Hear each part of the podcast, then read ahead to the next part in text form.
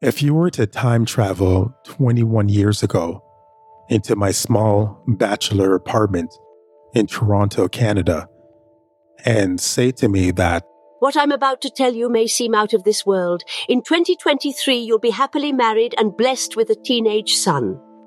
I would have thought you were crazy. But now here I am. I just celebrated 21 years of marriage. And I have a, a teenage son as well. And life is not perfect, but it is it is good. It sure beats me walking around in my small bachelor apartment like pacing back and forth. Now I have responsibilities. I have a wife. I, I can't just do whatever I want to do. And I have a son to take care of as well. But that's not bad. I mean, some people think, oh my goodness, if you get married, your life is over. And don't even talk about having children. There's some people that, that, that think that freedom is not having to be responsible for anyone. I don't think that's the true definition of freedom. I enjoy being married and I enjoy the responsibilities that, that comes with that as well. Yeah, fine, I can't just do anything I want to do. Go out to a club, stay late at night and and and do craziness. But really, why would I want to do that? What benefit do I have doing that, staying up late and doing a whole bunch of craziness with my life? I'd rather be responsible for someone. I'd rather take care of people's needs my wife, my son. So if you're listening, sweetheart, thank you for 21 years. By the way, my, my wife, as I said before, she does not listen to this podcast. If you know my wife, tap her on the shoulder, please. Do that for me, for your brother, and let her know to listen to this episode. Also, I am still working on season six.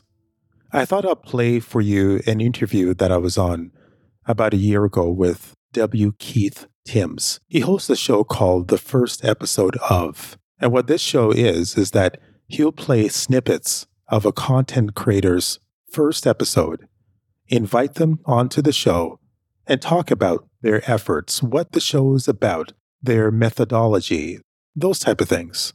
My show back then was called Poetic Earthlings. When you listen to this, whenever we make reference to Poetic Earthlings, just think of this show. Welcome to Earth Stories. I was going to do something kind of fancy. So whenever Keith Timms mentions Poetic Earthlings, I was going to replace it with Welcome to Earth Stories. But I thought to myself, well, you know what? My listeners are smart enough to make the mental leap rather than me putting in every time I'm about to say Poetic Earthlings, it would be Welcome to Earth Stories. So yeah, you're you're you're smart enough. If you've been with me for a while, then the name of the show went through a name change and now it's Welcome to Earth Stories. I don't have to beat you over the head with that, right? Listen in to this incredible interview where you're going to find out some skeletons in my closet, some things that I didn't even tell my wife. Again, my wife doesn't even listen to the show. Here is the interview with W. Keith Timms, the first episode of. And I'll see you on the other side.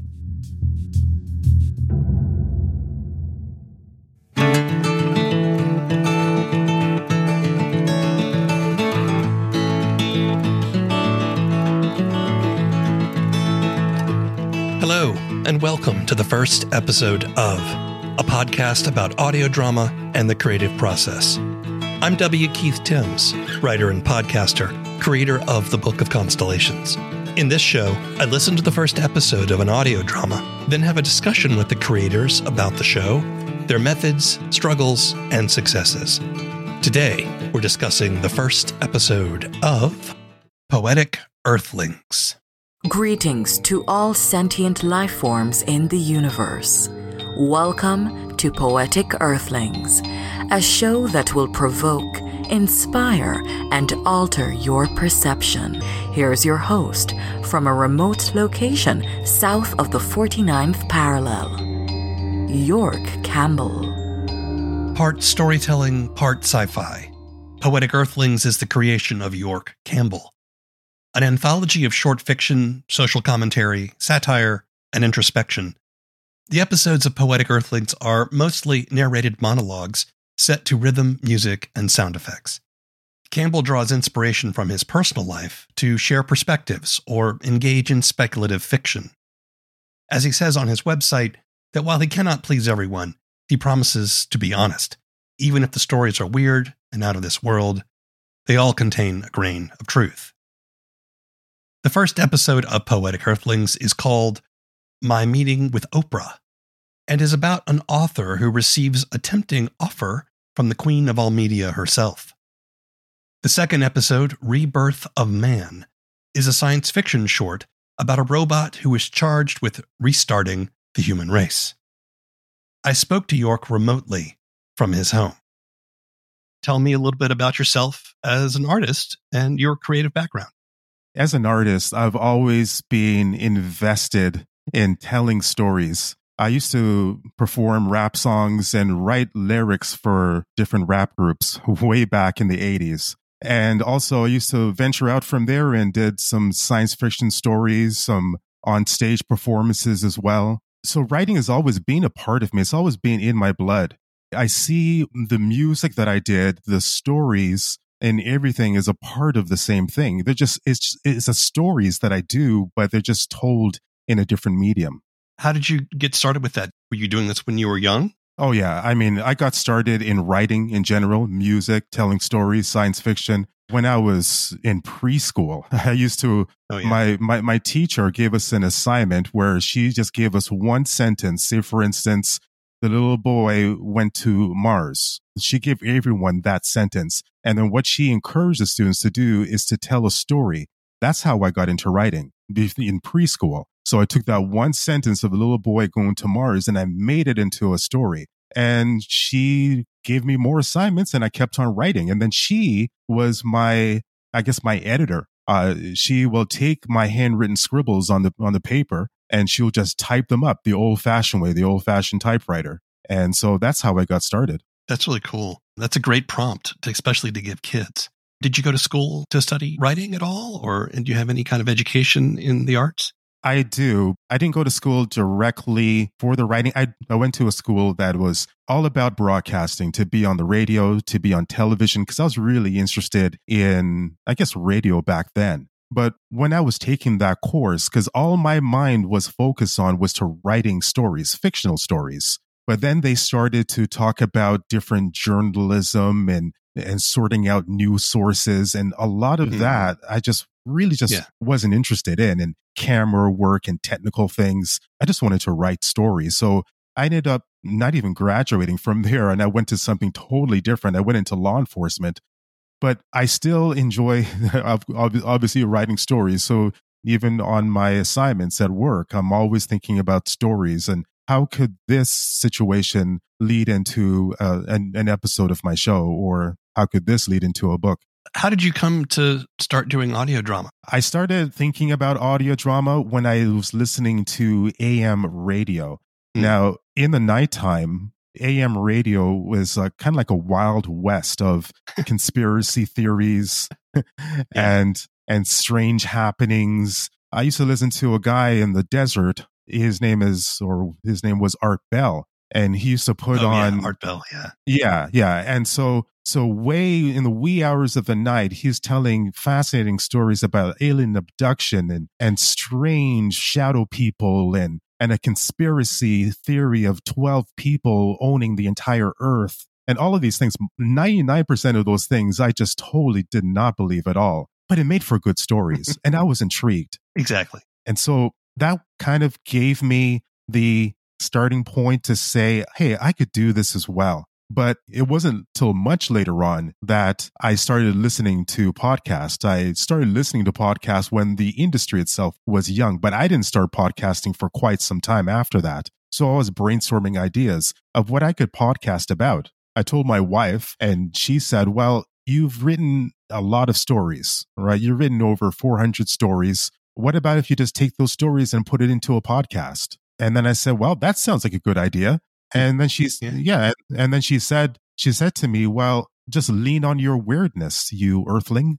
So I took out all those 400 or more stories and dusted them off and and try to figure out how I could put all of this into a story. And that's what I came up with, uh, Poetic Earthlings. I remember listening to Art Bell when I was younger. Some of the other overnight, really weird shows that were out there. Man, those were the days when you could actually have kind of a storytelling, weird, fictional experience on the radio. Of course, now it's all heavily corporatized, which is why I, I like podcasting because that that stuff has moved into the into the podcast world. Um, yeah, that's so that's, cool. That's right. Yeah, yeah. I'm curious as to what drew you to science fiction. I've always been into science fiction. Growing up, watching Twilight Zone, that was uh, that was my that was my thing back then. I used to watch even the black and white Twilight Zone, mm-hmm. and yeah. uh, with Rod Serling, and he was just amazing the way that he put stories. He made you think, what if the world was like this, or what if this happened? And what if you put your hand through a wall and it goes into another realm? Just those ideas. And I couldn't understand at the time why my friends and people that I grew up with, a lot of them weren't into science fiction. My mom and everyone else said, well, just stick to the real world. And I found that the real world was so predictable at times and kind of passe. And mm. I hmm. didn't understand why wouldn't they want to think of the world being in a different way? Tell me in your own words, what is Poetic Earthlings?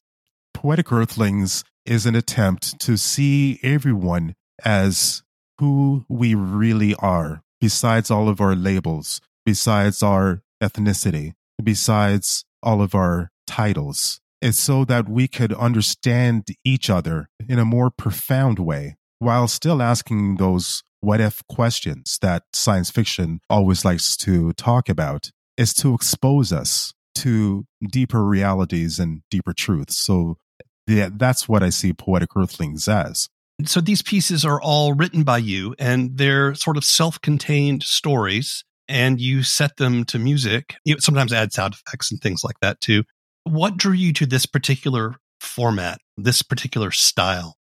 I have a lot of ideas. I have so many ideas that if I were just to work on one idea, as I did before, not in a podcast form, but in a very, very long drawn out science fiction book that was just way too long. I, I, I got bored while I was writing that book and I couldn't wait until the book was done yeah. because there were just so many ideas popping into my mind and not all of them were science fiction. I said, hey, what about if I should write a children's book? What about a Western? What about all these other things? Nope, I got to stick to this long science fiction book. So when I got the opportunity to do a podcast, I was thinking of doing uh, a long sci-fi serialized or you know i don't think i'm that disciplined uh, yeah my mind jumps to so many ideas. But even with this anthology uh, that's why i do it. It's it's the amount of ideas that i have but also there is a golden thread. If you listen carefully with the season there is a there is a story. Uh, sometimes one character will pop into another story and somebody else you'll see him way later on even though it's an anthology, it's an ensemble cast. And there's a climax, if you will, at the end of it where everything just leads into this. And all of the stories that you may think that's not connected, they are connected. When I was listening to your show, and I, I listened to the first couple of episodes for the purposes of our discussion here, but I also hopped around and I listened to a few others here and there just to kind of, you know, pick a few. I get some vibes of Joe Frank, who famous radio person who did powerful stories usually him monologuing with music in the background, right? I'm also reminded of uh, performance artist Laurie Anderson and some of her spoken word storytelling kind of stuff. What are your influences for this particular kind of style? Well, you mentioned one of the influences right there. You said Joe Frank. Yeah. And so I listened to him constantly and just to see how he puts together his dream-like stories because all of his stories it just feels like a dream. And it seems almost irrational where he takes you and he gently leads you to one place to another and you don't even know how you ended up there. You're kind of surprised yeah. of where how did i get here? I was in bed and now i'm on a rocket ship and and i'm having a dinner with all of these uh, dictators all around the world that has passed on how did I get here? Yeah. I like the surprises in his story, his delivery as well. And that really influenced me quite a lot. Uh, listening to him and listening to tons of podcasters I listened to as well to figure out their style, their delivery, uh, their voice. What is your aim with your voice? When I started, my voice wasn't really there and I had to figure it out. I was way too high with my voice or way mm. too hyper. Uh, there was 400 there's there's 400 episodes that you didn't hear because I erased those 400 episodes. So you had a bunch that you deleted because you didn't yeah. like the sound of your voice, the way you yeah. approached it? So I had 400 episodes and I confronted my wife. I talk to my wife all the time about what I'm doing with the show. And I said to her that I'm going to do something a little bit radical. And she says, What are you going to do? And I said, Well, you know, those 400 episodes? Well, I'm going to get rid of all of those ones and I'm going to start fresh. I'm going to start from scratch. I'm going to invest a little bit more in my in my equipment, practice a little bit more and work out a new path. And she said, "No, don't do that. That's just crazy. Look how long it's taking you to do it." And I said, "I know. It's taken me forever to make those 400 episodes, but now I think I figured out my voice." Because before, just as an example, some of the earlier runs, I'd be like almost like a radio host. Hey guys, guess what's going on here? I got this is Poetic Earthlings. My name is York Campbell. So that wasn't really working out. And when I listen to those, I, I'm like, well, that's not me. So it took about 400 episodes, right? And then I figured it out just to relax a little bit more on the microphone and not to have too much in my mind that this is a grand performance. Because when I build up the anticipation and the moment and the curtains open and people are looking and staring at me with binoculars from the balcony, then I could start to get all nervous and my voice fluctuates and I do all crazy things hmm. and I don't even know the person that's presenting. That's amazing. So that's like what, a year and a half of work? Yeah, about there. Wow. Okay, that must have been scary to make that step. Oh yeah, it, it was. It was because because I said, well, I am going to lose people, but that's okay. I had a small audience anyways. You know, whenever we do something new, it's always going to be a, a little bit scary it made the work itself tremendously more difficult because before there was no music, there was no sound effects.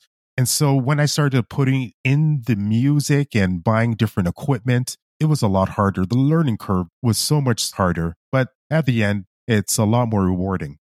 Yeah. I mean, I have to commend you on that because I think it's so hard to let go. You, you invest so much of yourself into the work you do and sometimes it's hard to look back at things that you've sort of invested yourself into and say, you know what, I need to let this go because it's not where I am now. Writers, especially, there have been times when I have I spent a week working on a chapter, uh, and then I'm reading it. I'm like, this just isn't working. You know, it's it's four thousand words, it's five thousand words, and I'm like, this is not working. I have to ditch it and and start anew, and that's always hard to do because you feel like, oh, the effort got wasted, but I don't think it's wasted, right? I think no. it's part of the learning process. It's not wasted at all. And I think that's what I had to say yeah. to my beautiful wife at the time. I said, that was a practice session of 400 episodes. Nothing is wasted. You do this largely by yourself. Is that correct? Yeah, that's right. I do. I do everything by myself. Sound design and edit. Yeah, every, everything is by myself. Some of the episodes are little bites of sci-fi. And yet some of them seem more sort of traditionally storytelling or very personal or perhaps satirical. So I'm curious as to how you decide what you want to write and then what you put on the show. The best stories that I have is when is when it's personal. When I have kind of some skin in the game, when I'm exposing myself to everyone, where I could just take a real part of my life. For instance, I done one where I'm talking about Jamaica. I'm born in Jamaica and I talk about Canada. I, I, I, grew up in the very cold part of Canada where I'm currently living right now. And that one is a science fiction story. And you'll think, wow, wait a second. This is a science fiction story. But yeah, it is. But a lot of it is truth. I talk about my time in Jamaica and I talk about that I was brought here uh, to Canada when I was very, very young. I didn't know what was going on all of a sudden I was on a plane. I thought I was being abducted by an alien. It, it was just so strange. yeah, and then I saw snow for the first time. I didn't know what it was, and I had, I was wearing a big gigantic snowsuit, and I saw people I've never seen before. I was eating pizza and strange food I didn't like. It just it, it felt like an alien experience. That's how I draw my inspirations from. Also, when I'm taking the bus or the subway, I get a lot of inspiration from people I was on a bus And there's this huge guy that got on the bus. He was he had muscles popping out of his neck. His chest was exposed. He had a gigantic crucifix on his chest and he just looked mean and vicious. And so while I was on the bus looking at him, I took out my pen and paper. I didn't want him to see. I just started writing what I saw. That turned into a story. So things like that on my travels, if I see somebody interesting, I just start to take note of that person and write about him or her. Would you say that your science fiction stories are also personal? Uh, the best ones are. I do try to find an element of truth, even if it's something that's so outrageous, so far reaching, and you think, well, how could there be an element of truth in this? There's even some episodes that I take an opposing view, an opposing worldview, or a worldview that I don't even endorse. But it's mm-hmm. good for it's good for a story, and I go into that character's mind. The first episodes of your reboot, the first one yeah. is called "My Meeting with Oprah." It sounds like a very personal anecdote. The speaker of the story gets an invitation to sell his book to Oprah Winfrey.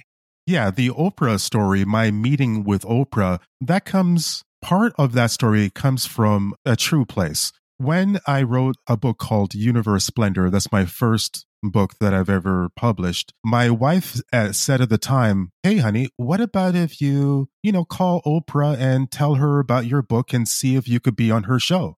And I said, Are, are, are, are, you, are you nuts? I, I can't just get on the phone and call Oprah. she would just laugh at me. And then she says, No, no, baby dear. I mean, people do this all the time. You you have a good book. What about if you mail your book? You know, just send it through the mail and follow up on the phone with somebody, see if they got it, and and and you'll be on the show and people will like you. You'd be rich and famous. Hey, what about if you do that? And I had to sit her down. I said, You know who you're talking about, right? The Oprah Winfrey. I can't just get on the phone and talk to her. She probably has a whole bunch of people screening everything that she does. And if I send my book, it's just going to go on a, on a log pile of a, of a thousand books all around the world. And she said, yeah, yeah, people do this, you know, just take a chance. And so that was why I wrote my meeting with Oprah based on her conversation. And it's sort of fictitious, sort of true. And, and then I was thinking yeah. within, within that story, how plausible would it be to have a meeting with Oprah? There is a lot of humor woven into it and some of the ridiculous elements of it the storyteller tells us that Oprah's calling him personally, and then there's already a plane ticket waiting in the mailbox, you know. the phone rang. An ecstatic voice was heard on the other end. Guess who was calling? I restrained my enthusiasm. She jabbered about a book deal, an exclusive interview, and a couple of shows in Vegas. She wanted to make me famous, like Tyler Perry. She had a plane ticket with my name on it and a five star hotel suite at the Marriott. But I wasn't buying it. Who does she take me for? An idiot? So I slammed down the receiver. I mean, I slid my finger across the screen. But you get the idea. My meeting with Oprah concludes with the storyteller declining to w- work for Oprah because Oprah is demanding content changes. The storyteller refuses to sacrifice his artistic principles in order to become rich and famous. That seems like a rather interesting story to start your new series with. What were your thoughts on that? When you get to a certain point, the higher ups, they want to control your content. When you become a certain status, you have a clout, you have respect in the field. But then it's very easy for you to be controlled. So I was thinking, if I get to that point, would I be strong enough to resist somebody like Oprah to say, no, this is my story and this is how I want it to be? I don't want to change it around too much, or it's not going to sound me. It's going to sound like somebody else. It's going to be inauthentic. When yeah. back in the day when I was making rap songs, we used to say we don't want to sell out we were really underground. At least the groups that I listened to and all my friends, the circle of friends that I had, were underground. It was cool to be small in a way, to be unnoticed. Yeah. But then some people that were underground, the major record labels said, Hey, you're pretty good. And as soon as they went above ground to the mainstream, their voice changed. They weren't as as hmm. aggressive. They weren't as rough. They weren't as experimental. And so on that piece, at the end of my meeting with Oprah, I didn't I didn't want my sound to to become corporate. And that's still a struggle, even to this day. That's always the trade off, right? Whenever money enters the field, it's always about, well, if we're going to invest in you, you need to make sure that you produce something that is palatable to a larger audience. And that becomes the question of artistic sacrifice versus getting paid.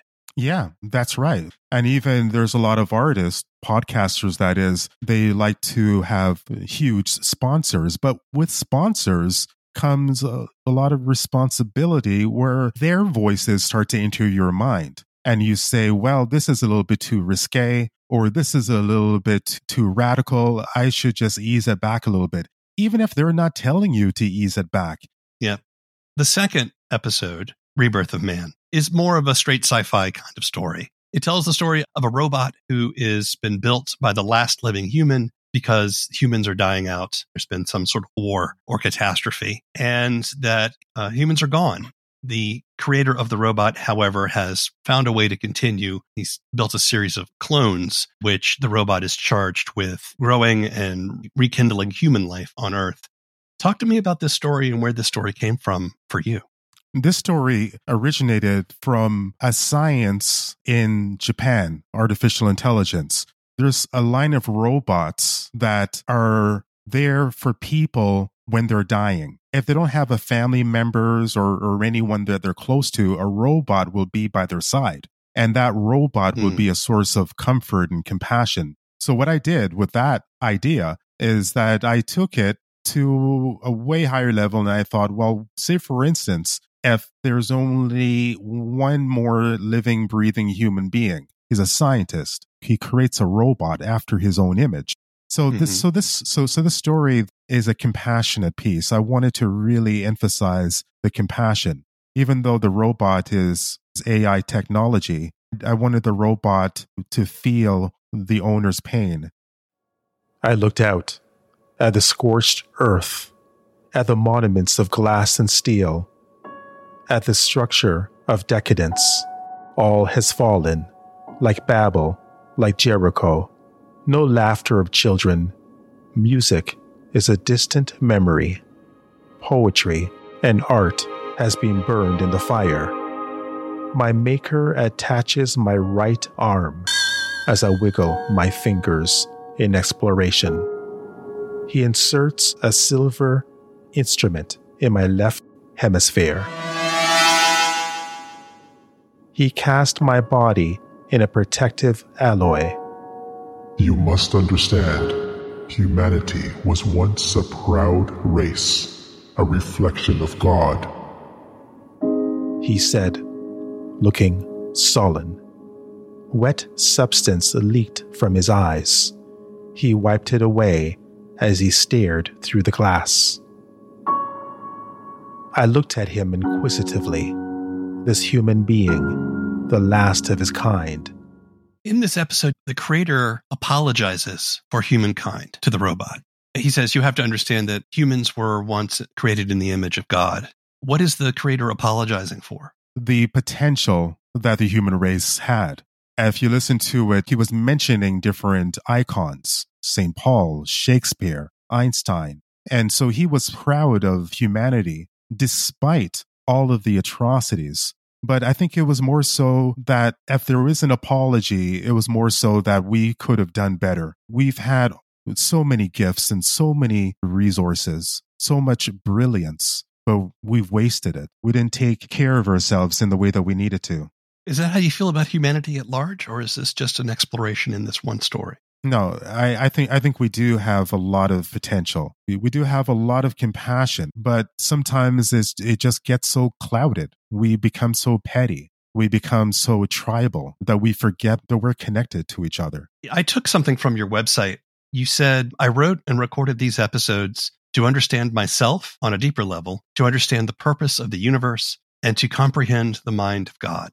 Explain what you mean by that. When I revamped the whole Poetic Earthlings, I wanted to understand why am I doing this? Because it's always important to understand why, because I didn't understand it before. I was just creating episodes day after day, and it felt like if I was in a factory, just putting together all different pieces of stories and poetry. It took me a while to come up with that, with those three things. I had to pray about it. I had to think about it. Why am I doing what I'm doing? And I said, well, first of all, I'm doing this to understand myself better because sometimes I'm the villain in the story or the hero. I want to understand humanity better and what we are as, as, as a human race. And I want to understand the mind of God better and what he may be thinking about his ultimate creation. Whenever I veer off track with my podcast, I think about those three reasons that it helps me to streamline and to refocus everything that I'm doing. What do you struggle with in your creative or personal life? Creatively, the biggest struggle is is the writing. Editing is really fun. Editing for me is sort of like magic. I'm mixing in different sound effects, uh, different clips and different voices, and I'm creating a music bed. And it just, everything is just an incredible experience. But the hardest part for me is the actual writing. I was writing a story last night and I was so thankful that I was done because it just took me forever. Sometimes a short story, it could take me three weeks because I, I take so much time into every sentence, every paragraph. And then I always try to find the part of the story. And if the heart of the story that I'm writing is not there, then I'd stop the story or start over or go to another story. How do you measure success? I measure success when I play back the episode and I want to play it again. When mm. I listen to my show, I try to listen to it as a regular person would listen to any other podcast. That's how I do. How I measure success is that once it's done, once it's out there, do I want to listen to it again? right? That's an mm. indicator. Do I want to rewind that little section? Like, oh, what did oh, what did this person say? Even though it's my voice or somebody else, what did that person say again? Let me go back 20 seconds. What lessons have you learned about creating audio drama that you can share with people who might want to create their own? Well, I, I like to say that audio dramas, if you are a writer and you want to really get involved in this, then this is the best medium to do it in it's sort of like a magic show when it comes to putting it all together. And so, if this is something that you want to do, just make sure that you're doing it for the right reasons. Ask yourself, why am I doing this for? That's always a big thing. And always be honest with yourself. Also, when you're recording, try to expose some of yourself, your life story. She mentioned content changes she circled large sections of the book that may offend the readers and other sections that didn't fit into a certain demographic. My eyes gravitated to the dollar symbol. My mind reflected on the fortune and fame. Was it worth it? When you're living to make ends meet, it's not an easy decision but what type of person would I be? Oprah sat still like a pretty penny and waited.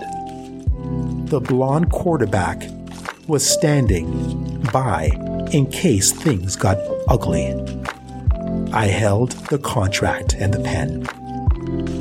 Found my name on the dotted line next to the X.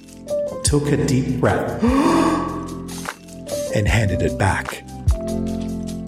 The influences of classic overnight AM radio personalities are evident in Poetic Earthlings.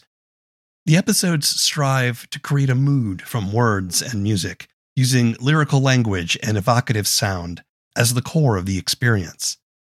Because these stories are personal, they become more intimate, inviting the listener to connect with the storyteller personally as well.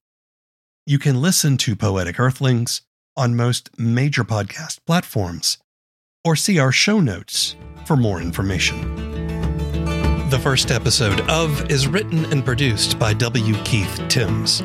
All the opinions expressed in this show belong to the people who expressed them and not necessarily to anyone else. The theme song is Mockingbird by David Mumford. If you want more information, want to sign up for our newsletter, or if you're an audio drama creator and would like to be on the show, visit our webpage at thefirstepisodeof.com. If you like down to earth sci fi audio drama, check out my show, The Book of Constellations, wherever you get your podcasts.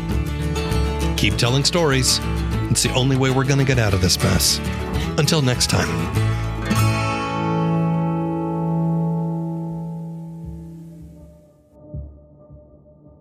So, what do you think? I would like to hear from you. You could always reach me on Twitter. My handle there is Poetic Earthling. And if you're thinking about creating a podcast, but you have no time for all of the technical babble, then give me a shout. I will work with you to figure out what type of show you want to produce. I could take care of all of the editing. Besides this show, I'm also the producer of Beta Reader Bits. We're working on the third season with the host, Tiffany C. Lewis. Here's the intro to the show with Leo Allen. Welcome to Beta Reader Bits with your host, Tiffany Christina Lewis. This seven time published author also beta reads 10 manuscripts a year. She's here to offer the feedback that she shares regularly with authors from all walks of their writing journey with you. Stay tuned to the end for this week's book share. Here is your host, Tiffany Christina Lewis. So, again, if you want to hire me to edit your show, give me a shout on Twitter. My handle, once again, is Poetic Earthling. And also, my website is welcome to earthstories.com. Okay, okay, I got it already. This is not my first rodeo. Thank you for listening. Remember, show compassion to your fellow Earthling. And I'll talk to you soon. We have breaking news this hour that the infamous podcast, Welcome to Earth Stories, will be arriving for its sixth season later on this year. Australians are warned to stay inside their homes and lock their windows and doors. Our Prime Minister, Anthony Albanese, reached out to Canadian Prime Minister Justin Trudeau to confirm these reports. Authorities in Canada are trying to restrict York Campbell from broadcasting his show. In the meantime, only listen to reliable sources and keep away from misinformation.